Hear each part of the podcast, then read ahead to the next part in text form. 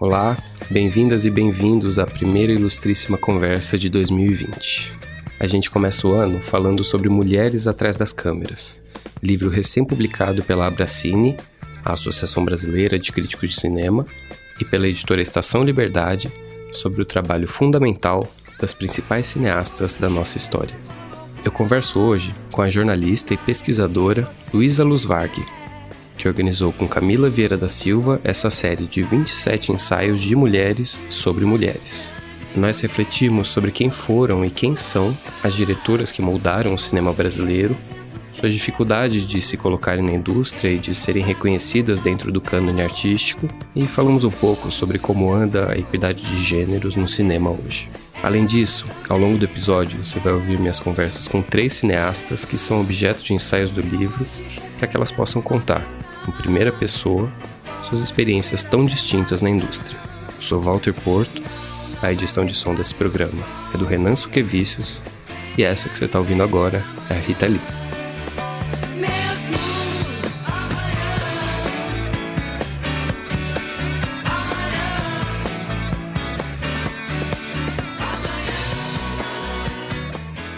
Livro ele ressalta a diversidade da produção feminina de cinema no Brasil, no que pareceu para mim um modo de escapar de uma certa ideia de que existe um cinema de mulher, um estilo de cinema que seja essencialmente feminino.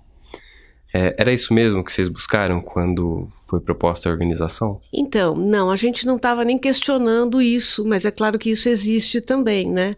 Existirá um, assim como existe na poesia esse questionamento, né? Existirá uma poesia especificamente feminina. O que nos levou mesmo a, ao livro foi uh, a própria constatação de que na Abracine, a Associação Brasileira de Críticos de Cinema, o número de mulheres era menor. Hoje acho que é 25%, são cento e poucos sócios. E então a, situação uh, no cinema, né, e, na direção, que é uma coisa que é uma função, uh, é, acho que é a função mais prestigiada dentro do, da, da produção de cinema, né, da, da, da cinematografia, é a diretora, né, o diretor. É, você tem, tinha e tem pouquíssimas mulheres com relação ao número de homens, né? Na pesquisa feita pela própria Ancine e por um grupo GEMA, né? Do, que, que, trabalha inclusive com a questão interseccional, né? Não só com a questão de homens e mulheres, de gênero, mas também de etnia. 98% do, da, da, produção dos filmes, né? Dos, é, é, ocupada por homens, né? Na direção. Você atualmente, tem, isso. Atualmente. É, essa pesquisa é de 2016, mas pelo que a gente sabe, assim, meio que chutando, isso é um dado que permanece. Porque essa comissão que cuidava disso hoje, ela não existe mais na Ancine. Esses estudos estão todos parados, né? Por uma questão até de, de mudança de política com relação a isso né, de contexto mesmo, né, Nancini. Então tudo isso motivou, né, voltando ao que você perguntou, havia outras, outros grupos, né, então a, tem um livro de ensaios feminino plural da feito pelo pessoal da, da Federal Fluminense, aliás, suas organizadoras fazem parte do nosso livro. Havia um, um, um, alguns grupos de mulheres discutindo isso, mas dentro da Bracine a gente estava muito interessada nessa discussão. E mesmo dentro da Bracine, por exemplo, algumas mulheres falaram para mim, ah, eu tudo bem, mas eu não me identifico muito com isso. Falando nessa questão do, do feminino, feminista. Nem todas quiseram participar. E o mesmo acontece com a cinematografia de mulheres.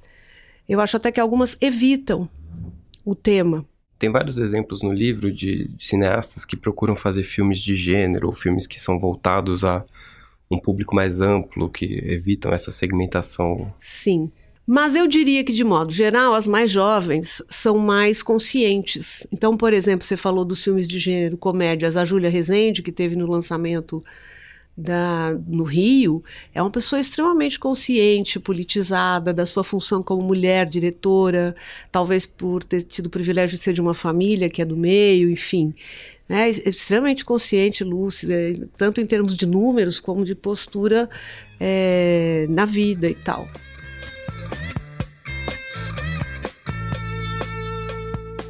Bom, eu conversei por telefone com a Júlia Rezende, que é uma cineasta carioca de 33 anos.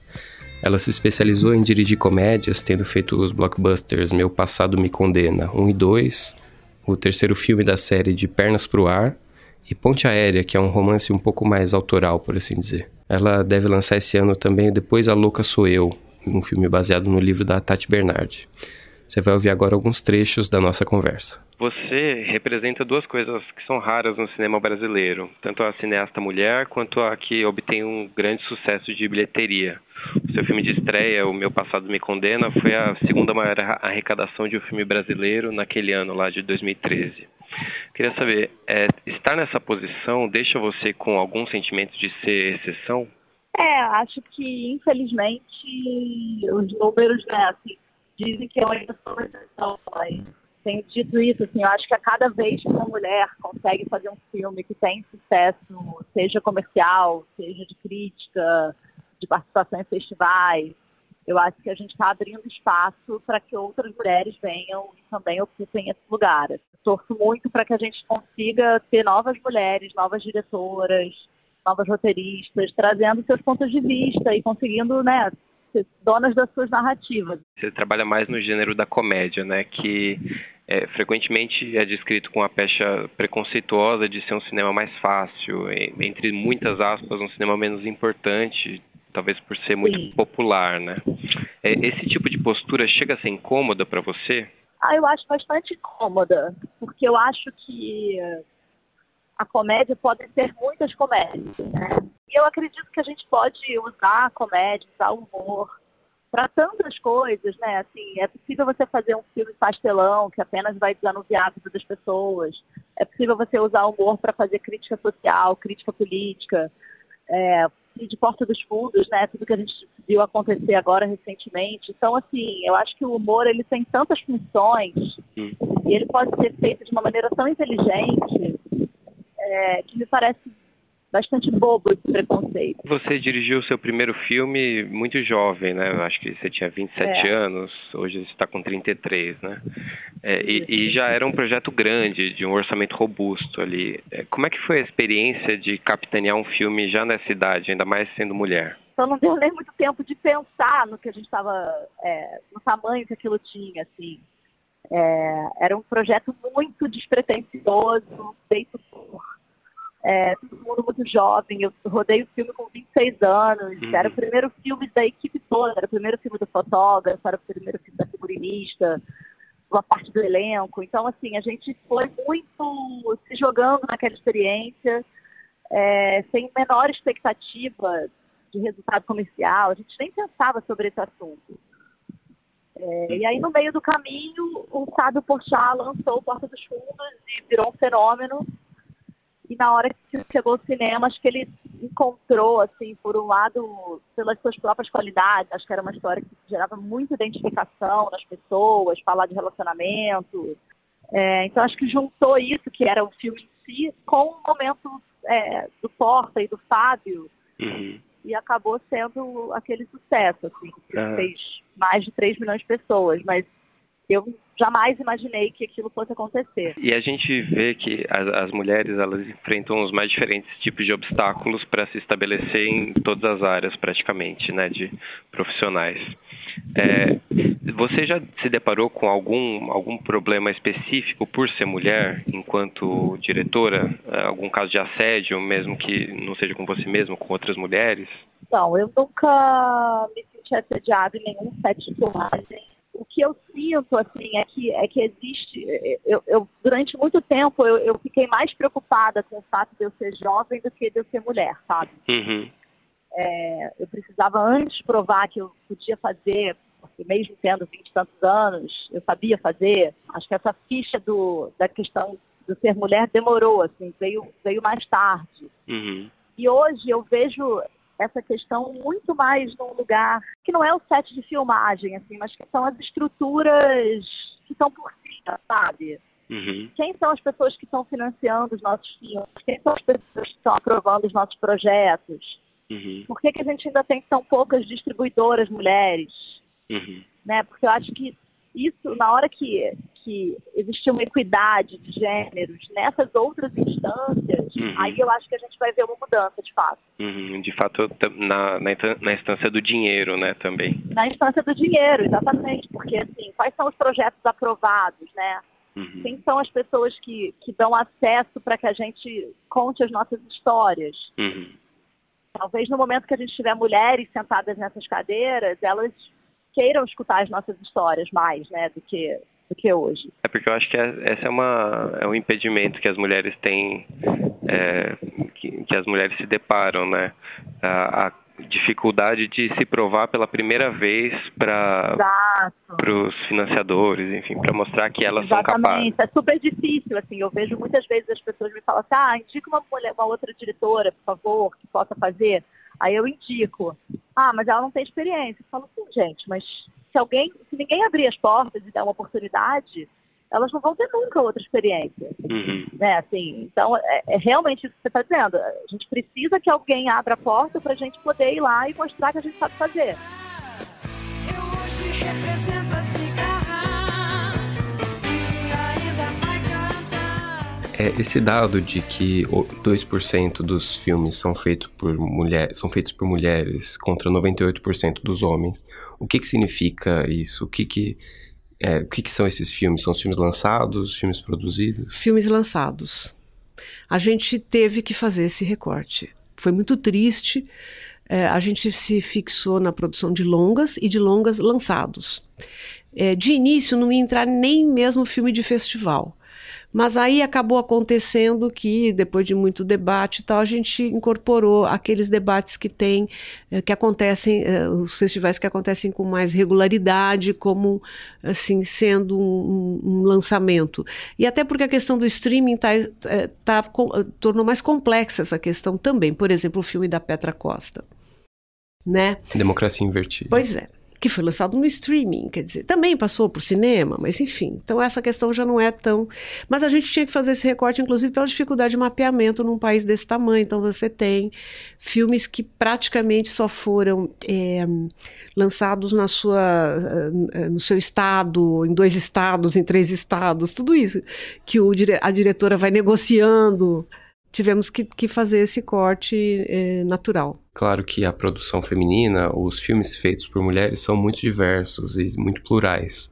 Mas dá para dizer que há alguma coisa de comum na trajetória das mulheres atrás das câmeras que são descritas no livro? Eu te diria que, de modo geral, quando o pessoal fala que as primeiras produções de mulheres eh, eh foram muito voltadas para temas mais subjetivos e tal. Hum isso é verdade, né? Até o artigo da Carla Holanda, que é uma pesquisadora que está no livro, ela fala muito sobre essa questão de que os primeiros documentários, a própria Helena Sober, né? Você vai ver a entrevista tal, é, é voltado para uma temática que que está dentro dessa esfera né, de assuntos da mulher. E eu diria até que por conta disso é, eles foram bastante discriminados e eu acho que isso correspondia a uma demanda mesmo interna dessas mulheres falando dessa produção, né? É, em documentário é muito forte. Mas eu diria que de uns 20 anos para cá, sei lá o que, isso mudou muito. Muito, muito, muito. Então, a, a, própria Petra Costa, que a gente citou, né, que vai falar de democracia. Tá, é, por acaso ela é mulher, então tudo bem, vai haver alguns tipos de questionamentos por aí, mas ela está falando do país. Voltando a, a Helena Solberg, que você mencionou aí de passagem. Boa parte das diretoras que são discutidas no livro, elas passaram por um processo de apagamento na história. Por exemplo, a Helena Solberg e a Teresa Trautmann, que é objeto de outro ensaio, elas realizaram filmes importantes na época do cinema novo, mas acabaram um pouco marginalizadas por esse grupo, né? Tanto é que poucos, poucas pessoas reconhecem o nome delas e muita gente sabe quem foi Glauber Rocha, quem foi Nelson Pereira dos Santos e tal. Você pode comentar um pouco sobre esse processo? Esse processo ele, ele, ele é mais complexo. A Teresa Trautmann, ela foi uma das cineastas mais censuradas na história desse país.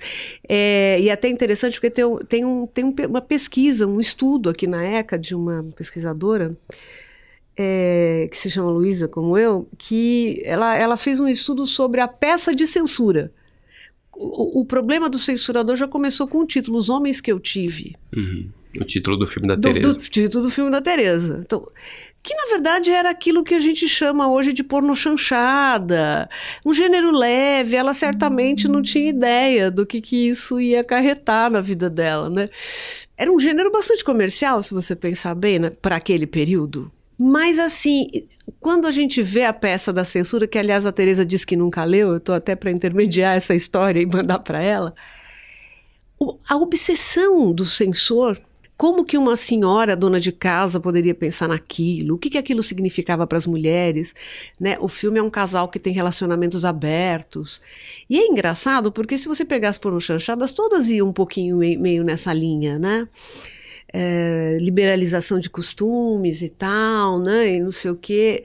Mas o fato dela ser uma mulher que fez aquilo, ainda, ainda, ainda ter um título, Os Homens que Eu Tive, é, era o fim do mundo. No caso da Helena, foi um processo um pouco diferente. No caso da Helena, foi um processo um pouco diferente, porque o cinema novo que a gente conhece como cinema novo é aquele cinema que a Caia de Cinema consagrou. Claro que Glauber é importantíssimo, ninguém, não estamos desfazendo, mas o que, que é cinema novo? Né? Hoje a gente tem mais questionamentos sobre isso. Né? Você tinha um cinema novo que era urbano, mas aí aquele que vai falar dos, do, dos campesinos, da, né? que tem, há uma visão, digamos, de esquerda da época e tal, que favoreceu também o empoderamento de determinados filmes, de uma determinada produção, e também sobre isso há estudos muito interessantes né? Até que ponto a, a Caia de Cinema não influenciou essa visão que a gente tem do cinema novo? Quer dizer, o Glauber era um Glauber, claro, mas havia outras pessoas dentro do cinema novo. Ele, ele era muito diversificado, mas a gente tem aquela ideia de que todo mundo estava fazendo o mesmo tipo de filme naquele período, e não era verdade. Né? E a Helena é uma prova viva de que não. Que tipo de filme ela fazia nessa época? Ela fazia um filme, né, com uma entrevista, que é até hoje uma referência, voltado para problemas de uma moça de, de classe média. Veja só que absurdo. É, hoje isso é, é, muito tranquilo, né, mas há todo um discurso uh, de engajamento naquele momento e tal, que ela uh, meio que ignorou. Uhum né? E, e, acho que pagou um preço por isso também, minha opinião. Uhum. É, ela depois faria, né, documentários na Nicarágua, né? É. é. Enfim, outro tipo de. Não é que ela não tivesse uma, uma visão política, etc. Mas, mas essa, essa carreira ela vai desenvolver fora do Brasil, né? Eu diria que isso é, um, é, um, é, uma parte do embotamento. A outra parte é aquele preconceito puro e simples mesmo. A Cláudia Verberena, por exemplo, até hoje pairam várias dúvidas, né? Porque os filmes não chegaram a gente, né? Os filmes da Era Silenciosa. A gente não tem nem o que olhar. Só para explicar um pouco, é, essa personagem que você mencionou, ela faz parte da ancestralidade do cinema brasileiro, pode-se dizer. Sim. É, e essa ancestralidade, o começo do cinema brasileiro, já havia a participação ativa de mulheres. Sim. E, e a Cléo... Carmen Santos, uhum. um monte de, né? Pois é. E, e, a Cleo, então, por exemplo, a, a, havia suspeitas de que quem fez foi o marido, porque ela era atriz. Então, esse tipo de fofoca rondava mesmo. Na como que ela fez? Não, não foi ela, foi o marido. E, e, certamente, por tudo que eu li, enfim, não tem por que achar que foi o marido. O marido estava muito feliz de ser produtor. Uhum. Ela era atriz também, o que também é muito comum. Uhum. Não é só no Brasil, né? A Aida Lupino, nos Estados Unidos, fez mais carreira como atriz do que como diretora. Uhum. E aproveitava, inclusive, muito né, do que Hollywood lhe dava como atriz para poder fazer suas produções independentes. Até cenário ela aproveitava de outros filmes, quer dizer. É, mas, assim, era muito mais bem vista a atuação dela como atriz. Da Cleo, no caso. E da Cleo, no caso, né, ela era muito mais conhecida como. Por isso há essa, essas dúvidas, né? Ah, ela dirigiu, não dirigiu? E que eu acho que é absurdo. Então, é isso a gente vai ter dúvidas com relação a tudo que se fez nesse, na era muda. Uhum porque os filmes praticamente não chegaram. O que você tem são recortes de jornal, são depoimentos. É isso, é assim que os pesquisadores trabalham, é um trabalho de formiguinha. Dando um salto no tempo aqui. Sim. Outra cineasta que é, infelizmente é pouco conhecida hoje é a Adélia Sampaio, que é tida como a primeira cineasta negra a, a ocupar o posto de diretora de um filme lançado comercialmente no Brasil. Sim. Em 1984.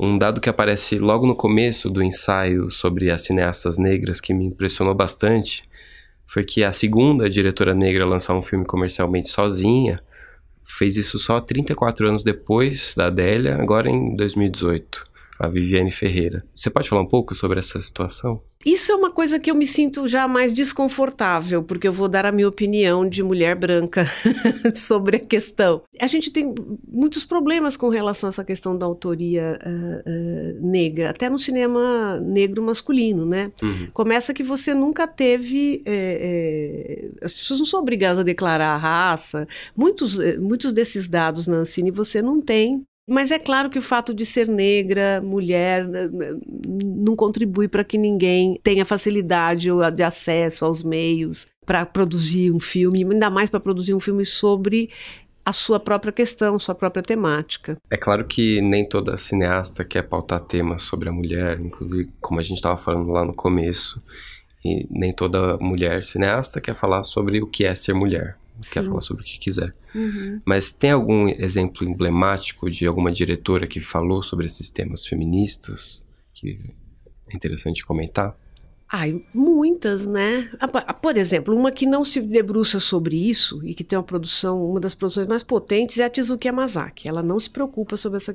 Ela fala até da questão, né, no Gaijin, da, da, ela é descendente de japoneses e tal no Brasil. Até nisso ela vai, mas ela não tem uma preocupação em ser mulher no mundo, o que, que é, o que, que deixa de ser. Os personagens femininos podem até ser fortes, mas ela não está preocupada com essa temática. Outra que também não está preocupada exclusivamente com essa temática, embora passe por ela, e, e é outra, das, talvez a segunda que é páreo para Tizuka em termos de potência, é a Lúcia Murat. Bom, eu também tive uma boa conversa com a Lúcia Murat, que nasceu no Rio de Janeiro há 70 anos e se consolidou nos anos 80 como uma das principais cineastas do Brasil, um documentário sobre os sandinistas na Nicarágua e depois o filme Que Bom Te Ver Viva, de 1989, que trazia as experiências de mulheres presas e torturadas pela ditadura militar como ela mesma. A Lúcia dirigiu vários outros filmes, como Brava Gente Brasileira, Quase Dois Irmãos, A Memória que Me Contam e Praça Paris. Mas a gente começou a falar sobre aquele filme seminal de 30 anos atrás. É, eu queria que você contasse o que, que te levou a fazer o seu primeiro longa de ficção, o Que Bom Te Ver Viva, daquele jeito, que é tão confessional, tão visceral, né, com só a Irene Havashi fechada no, no apartamento, contando uma experiência que é muito parecida com a sua própria, né? Então eu queria entender o que, que levou você a fazer aquele filme daquele jeito e em, no, em que momento da vida que você estava que você quis fazer aquilo. É, eu já tinha feito um documentário que era o Pequeno Exército Louco quando eu decidi fazer o, o, o Que Bom Te Ver Viva, né? Uhum. Eu acho primeira coisa, do ponto de vista pessoal, ele surge a partir de uma experiência grande que eu tinha junto à psicanálise. Já fazia psicanálise naquela época, uns oito anos, onde eu basicamente tinha discutido a questão da tortura, uhum. né, que eu tinha vivido durante a prisão uhum. e que era uma questão central na minha na minha sobrevivência, né? E no momento que me veio à cabeça fazer o filme, quer dizer, ele me veio daquela maneira. Eu, eu pensei nele numa mistura de ficção e documentário. Eu pensava, teoricamente, de que não tinha como chegar à verdade, se a verdade existe, a não ser de determinadas maneiras. Uhum. Eu achava que se eu tivesse apenas o depoimento das mulheres que tinham sido torturadas, eu não conseguiria deixar de, do, do, do, espectador estabelecer apenas uma relação de piedade com aquelas mulheres. Eu queria trabalhar sobre a questão da loucura. Por outro lado, eu achava também que a loucura, é, no seu estado pleno, digamos assim, ela também Quer dizer, você como documentarista vai chegar numa pessoa enlouquecida, você também vai estabelecer essa relação de piedade do espectador com ela e você. Então, eu pensei é, de que uma solução, digamos assim, para essas dúvidas todas seria você misturar ficção e documentário. Uhum. E pensei de fazer o filme como se fosse um círculo vicioso, né? Uhum. Quer dizer, que cada depoimento se colocasse no depoimento da, da, da digamos, da, da, daquela representação de todas que seria Irene Ravache, uhum. e que seria atriz, e que depois viria uma outra e uma outra questão e tal. E basicamente, quando eu escrevi os textos da Irene, eu escrevi a partir de experiências que eu estava tendo na análise, entende? Eu me lembro que eu escrevi assim, é, vão ser dez, dez, dez inserções. Uma delas vai ser transferência da relação do namorado com o torturador. Eu me lembro que eu tinha feito tópicos que eram tópicos que representava essa experiência de análise. Né? Isso foi tão gritante que, que o filme, inclusive, tem uma, uma dedicatória, que é uma dedicatória é, que fala isso, né? Uhum. A psicanálise é, é, é, não explica porque você sobrevive, é, sobrevive mas porque é, você enlouquece, né? Uhum. A psicanálise pode explicar porque você, porque você enlouquece, não porque você sobrevive no certo sentido, você abriu o filme dizendo que não tinha explicação aquilo tudo que a gente ia discutir depois, entendeu? Uhum. Pois é, e esse filme, ele inaugurou uma certa especialidade sua em, em filmes de teor mais autobiográfico, né, que falam sobre Não, acho que ninguém sabia que era autobiográfico, né? Uhum. O filme em nenhum momento eu falo eu, né? É, e é engraçado, porque hoje em dia você sabe, no Google sabe-se da vida de todo mundo. Então, de, depois do momento que a internet existiu, toda a minha vida ficou escancarada. Uhum. Mas eu me lembro, assim, de ter um amigo meu cineasta que me conhecia bem, que tinha feito vários filmes, inclusive alguns filmes políticos e tal, e que levou um susto quando soube que eu tinha sido presa. Eu mesmo que eu falei com ele, sim, mas o que bom te ver vivo, você não acha que tinha uma experiência ali? E ele falou, não, eu achava que era pesquisa. Eu falei, bom, uhum. entendeu? Quer dizer, eu acho que o, o filme em nenhum momento ele fala eu. Uhum. Né? É Quer dizer, ele tinha, ele, ele, tinha muito da minha experiência, não tinha só da minha experiência, evidente, na questão da, da, da, da nos textos da Irene, tinha experiências minhas, experiências de amigas minhas, e foi duas coisas também que eu, que eu acho importante falar uma. E que, de qualquer maneira, essa mistura de ficção e documentário, que eu, digamos assim, fui uma das primeiras a inaugurar no Brasil e tudo, uhum. era uma coisa que estava se colocando no mundo. Só que também, mais uma vez, não era no mundo de internet. Então você não sabia, você não tinha contatos, né? Uhum. A gente não tinha, como hoje, laboratórios de roteiro que você faz antes de fazer o filme no exterior. Você não tinha esses contatos. Eu só fui ter quer dizer, esse contato com o exterior depois do filme pronto, que aí teve realmente muitos festivais, ele foi muito convidado e tal. E de repente eu me lembro que eu cheguei no Japão e falei, meu Deus, não é possível. Né, tinha vários outros filmes também ou seja, você tinha, você, você estava no momento do desenvolvimento do cinema em que as fronteiras entre ficção e documentário tinham se tornado cada vez mais fluidas e que se estavam procurando outras formas de representação, entendeu? Uhum. Então, acho que também caiu naquele momento, não foi à toa que eu fiz isso, né? No, no ensaio que tem sobre o seu cinema no Mulheres Atrás das Câmeras, a autora destaca você como uma cineasta especialmente prolífica. Você mesmo acabou de falar que fez 14 filmes já, né? É, outro dia eu descobri num desses festivais que me me homenagearam na América Latina, que agora a gente vai ficando velha, recebe um monte de homenagem, ainda bem. É. Como dizia a Esvardar, é bom eles darem dinheiro, além de darem medalha, né? Não, mas eles disseram que eu era cineasta mulher que mais fez filme na América Latina. Olha que engraçado. E, e o que você acha que foi necessário para construir uma carreira assim, tão prolífica? Ah, eu acho que aí, eu acho que tem a ver um pouco com a minha experiência de vida, de eu, de eu não, não exigir coisas tão tão completas, tão definidas, entendeu? Quer dizer, de eu saber me movimentar de uma maneira, digamos, mais guerrilheira, entendeu? Uhum, uhum. É verdade, quer dizer, eu acho que eu sobrevivi à ditadura, sobrevivi ao Collor, porque, de alguma maneira, eu tinha essa capacidade de me adaptar, entendeu? Uhum. De, de saber trabalhar com pouco dinheiro, de eu acho que particularmente isso. E talvez uma necessidade muito grande de falar dessas experiências também. Agora, do, do ponto de vista da diretora, é, ela, tem, ela tem mais dificuldades do que o diretor homem para se estabelecer no ramo? Acho que isso é uma situação social, né? Quer dizer, a questão de gênero existe, né? A uhum. questão de... É, da, da...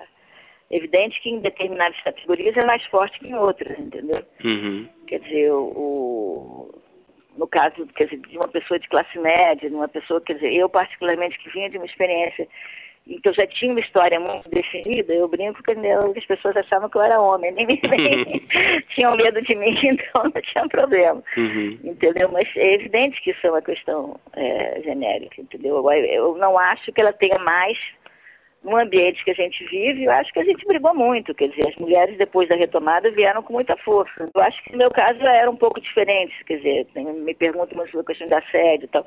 Era um pouco, que eu tinha uma história que as pessoas se retraíam até, entendeu? Uhum. Até a minha dificuldade era outra, digamos assim. Qual dificuldade seria essa?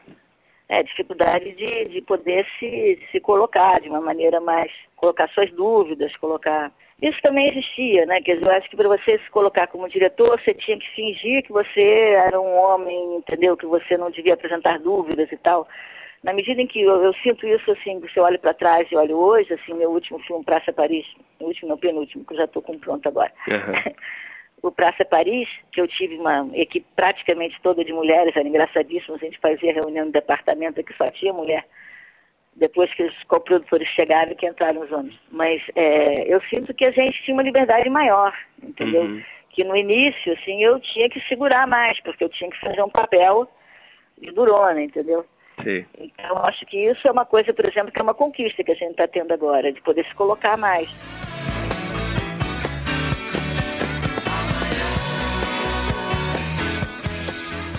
Já a Ana Carolina, que, que justamente não, ninguém nunca viu fazendo nenhum tipo de discurso feminista, aliás, foi no lançamento do livro, falou, ai, não debate, não, não sou afim, foi lá, cometeu todo mundo e foi embora. Ela tem uma obra com forte conteúdo uh, feminino e feminista, eu, eu considero, né?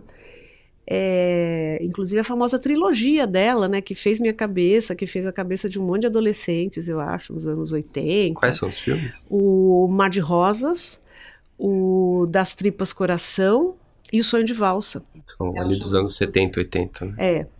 Com dois deles mais próximos. O Mar de Rosas foi o primeiro, e os outros dois são bem próximos, as datas já nos anos 80, né? E que são, assim, inesquecíveis mas que não são filmes que. O Mar de Rosas tem hoje, até hoje, eu acho uma narrativa tremendamente experimental, é, Fala-se da família, na verdade, é muito a posição da mulher dentro da família, mas é de uma maneira bastante politizada. Não, não, você nunca vai dizer, ah, é uma, é uma expressão da subjetividade feminina, uma, é poesia.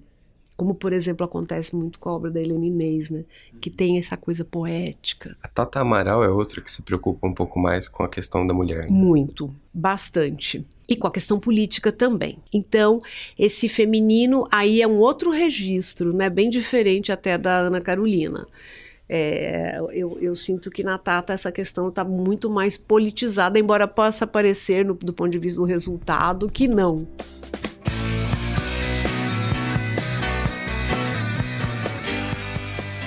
Eu também conversei com a Tata Amaral, uma cineasta paulistana de 59 anos. O primeiro longa-metragem dela, Um Céu de Estrelas, de 1996, marcou a cinematografia dos anos 90 no Brasil e foi seguido por outros filmes aclamados como Através da Janela, Antônia e Hoje. Ela está produzindo agora a série documental As Protagonistas, que conta a história do cinema brasileiro exclusivamente por suas diretoras mulheres. Foi sobre isso que eu comecei a falar com a Tata. E o que motivou você a fazer essa série? Várias coisas, na verdade, a minha carreira inteira como cineasta, né? É, primeiro, assim, eu, eu percebi que as referências que eu tive, elas não são iluminadas normalmente, né?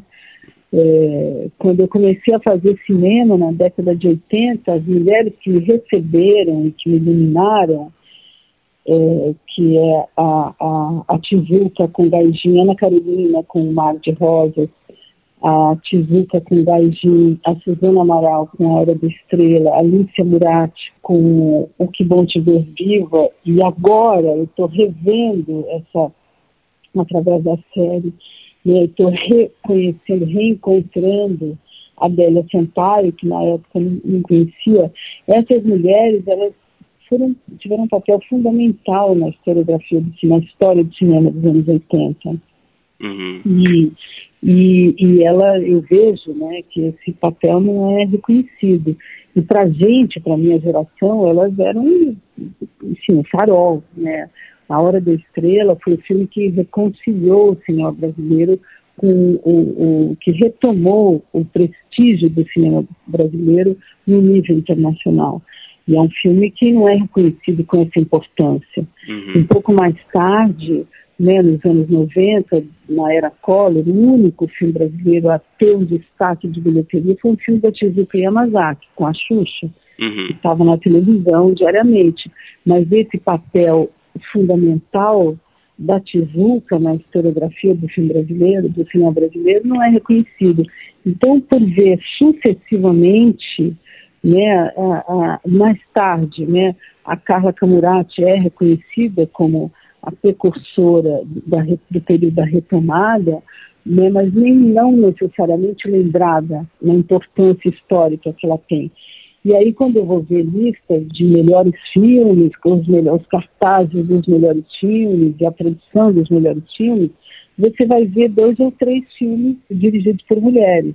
Então você fala, ué, que história é essa? Quem está contando essa história? Por que, que essas mulheres não estão lá? Uhum. Então é, é, isso, é uma questão de contar a história a partir de, do ponto de vista da maioria da população, uhum. que é feminina. E você mesma começou a dirigir longas metragens ali no meio dos anos 90, né? Uma época em que tinha no posto de direção ainda menos mulheres do que a gente vê hoje, eu acredito. E então eu queria saber como é que foi estar nessa posição de diretora naquele momento em que havia tão poucas. Na verdade, assim, eu não, eu não, eu não pensava nisso, assim, nesse no desafio sob este ponto de vista. Eu pensava que eu queria fazer e vou fazer e estou fazendo. Uhum. Né? Inclusive, eu achava que, eh, olha para você ver como a coisa é, né? Eu achava que eu era a primeira da minha geração a fazer uh, filme de longa-metragem. É porque é uma loucura, assim, mas eu não considerava a Carla como primeira. Uhum. E a Carla é da minha geração, ela começou a fazer curtas, como eu, e, e ela fez o Carlota Joaquina, que foi um filme que foi fundamental para mim. Uhum. É, porque eu vi esse filme, sei lá, três semanas antes de começar a filmar Um Céu de Estrelas. E o Carlota Joaquina, ele, imagina, né, você conhece, é um filme além de ser incrível, super divertido, muito bem produzido, precursor, ele é um filme que marca a reconciliação do público brasileiro com o nosso cinema. Sim. Então, ele realmente tem a maior importância. Ou seja, apesar de eu me considerar a primeira, a Carla, hoje eu vejo que não, obviamente, né, uma ilusão isso, uhum. mas a Carla foi fundamental mas eu acho que a vantagem das pessoas da minha geração é que a gente não, não ligava muito para isso, sabe? A gente uhum. ia fazendo, assim, não estava muito preocupado em nem se impor, nem deixar de se impor, nem ocupar, nem deixar de ocupar. A gente só ia uhum. e fazia. Então, esse, essa, de certa forma, inconsciência, uhum. que não é uma inconsciência que a geração anterior eh, teve, ela de alguma maneira nos salvou né, desse preconceito, assim, nos, protegeu desse preconceito. É, indo para um outro ponto, o, o livro da Luísa, o Mulheres Atrás das Câmeras, ele destaca o seu trabalho no cinema como um particularmente interessado em discutir a posição da mulher, seja o papel que ela ocupa uhum. dentro de casa, no relacionamento, na sociedade, enfim. E nem toda cineasta uhum. tem diretamente essa preocupação. Eu queria que você explicasse uhum. um pouco o que motiva as suas intenções nesse sentido. Olha, as minhas intenções sempre foram motivadas pela construção da representação da mulher no cinema. Esse é um, é um ponto importante para mim, né? É como é que a gente enxerga, como é que a gente vê, e o que eu quero pôr na, o que eu quero pôr na tela sempre é, é pensado nisso, né? E, como a sociedade vê as mulheres e, e como eu consigo captar isso e transformar essa representação, o que eu estou falando a partir disso, né? Uhum. É, isso é um, enfim, são motivações que me norteiam. Agora, eu não acho que necessariamente as mulheres precisam falar disso, né? Acho que a gente tem mil assuntos na série, as protagonistas, eu entrevisto a Júlia Catarini, que é a primeira cineasta trans a lançar filmes comercialmente, e ela fala, eu quero fazer filme de amor, eu uhum. quero que as pessoas trans no, no cinema sejam amadas. Ela está nessa. Uhum. Né? Ela não está querendo falar do trauma, ela quer construir um imaginário possível, afetuoso, afetivo. Uhum. Não é porque eu sou mulher que eu vou sempre, necessariamente, eu estou condenada a tratar de gênero. Não, eu não assinei esse contrato quando eu nasci, quando eu decidi fazer filmes, assim como uma ou um cineasta trans não assinou esse contrato, assim como uma ou, um cineasta gay não assinou esse contrato, assim como uma ou um cineasta negro ou negra assinou esse contrato. Acho que né, a, a, o bom da produção audiovisual, da produção artística e da produção criativa é você poder falar do que você quer. Certo. E no seu caso específico, o, o seu cinema ele é abertamente político, né? Pelo menos na, na discussão social que ele propõe sobre o papel da mulher. Estou pensando aqui mesmo num Céu de Estrelas, no Hoje, enfim, é, tem vários exemplos mais é, marcadamente políticos na sua cinematografia. Fazer esse tipo de filme, ele, ele te, te faz enfrentar mais obstáculos na, na realização ou, ou, é indiferente? Não, faz sem dúvida, obviamente. Faz, claro que faz, né? Imagina, Hoje é um filme com a Denise Fraga, que é uma atriz de enorme sucesso. É, César Troncoso, que é um cara que estava estourando com, com o Banho do Papa, e é, foi um filme feito a duras penas, né, com um orçamento BO, sem dúvida nenhuma, sem dúvida nenhuma, né, e trata de um tema que é, é né, as marcas que a, a ditadura militar deixou na vida social do país, não só na vida daqueles personagens, sem dúvida nenhuma. É, é, é, não, é, não é tão fácil quanto fazer um filme teoricamente apolítico, porque isso, na minha opinião, não existe. Mesmo quando você não quer tocar em temas políticos, você está tocando, né? você está expressando uma visão de classe, uma visão de sociedade, uma visão de mundo. Então, ainda assim, é, é, é, é enfim, é, é, muito mais é, é, muito mais fácil, né? Você fazer um filme que não tenha um uma visão de mundo clara, principalmente uma visão da sociedade que né, gera, provoca né, reflexões, que visa provocar discussões, etc.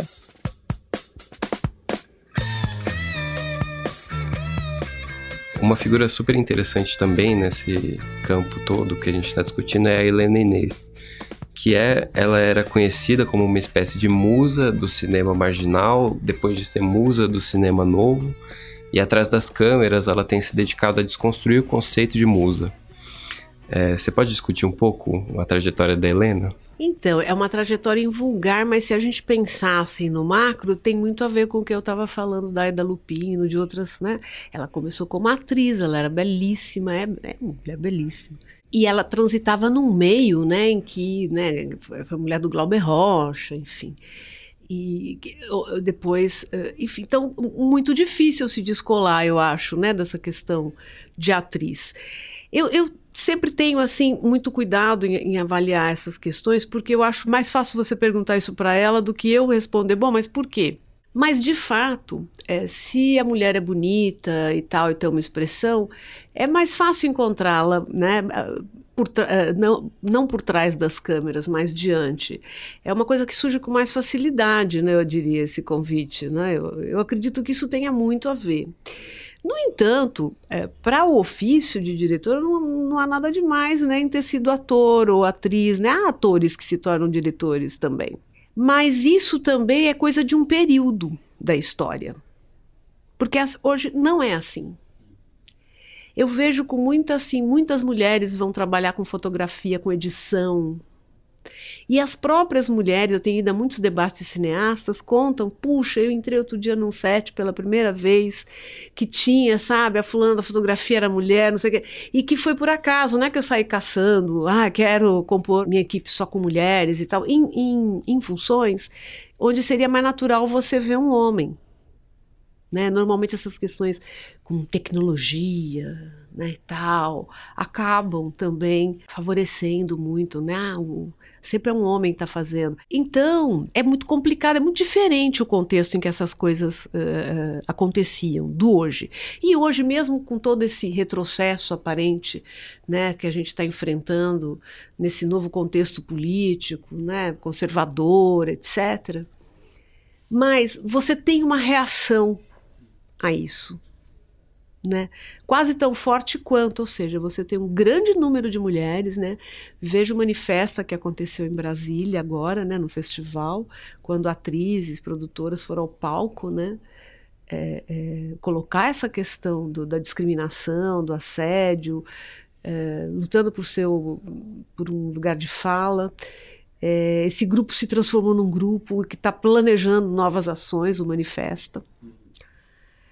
Enfim, então você tem um outro cenário, né? A outra coisa é você lá solitário, entendeu? Na sua cidade conservadora ou, e tal, querer mudar e, ah, eu quero fazer cinema, eu quero fazer teatro.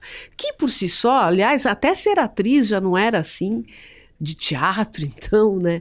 Não era exatamente isso, as próprias atrizes falam, né? Fernanda Montenegro e tal. Ser atriz já era. Não era ruim. muito bem aceito, né? Não. É, as transformações do cinema digital, elas democratizaram um pouco mais esses processos, tanto de realizar um filme, quanto de distribuir, exibi-lo.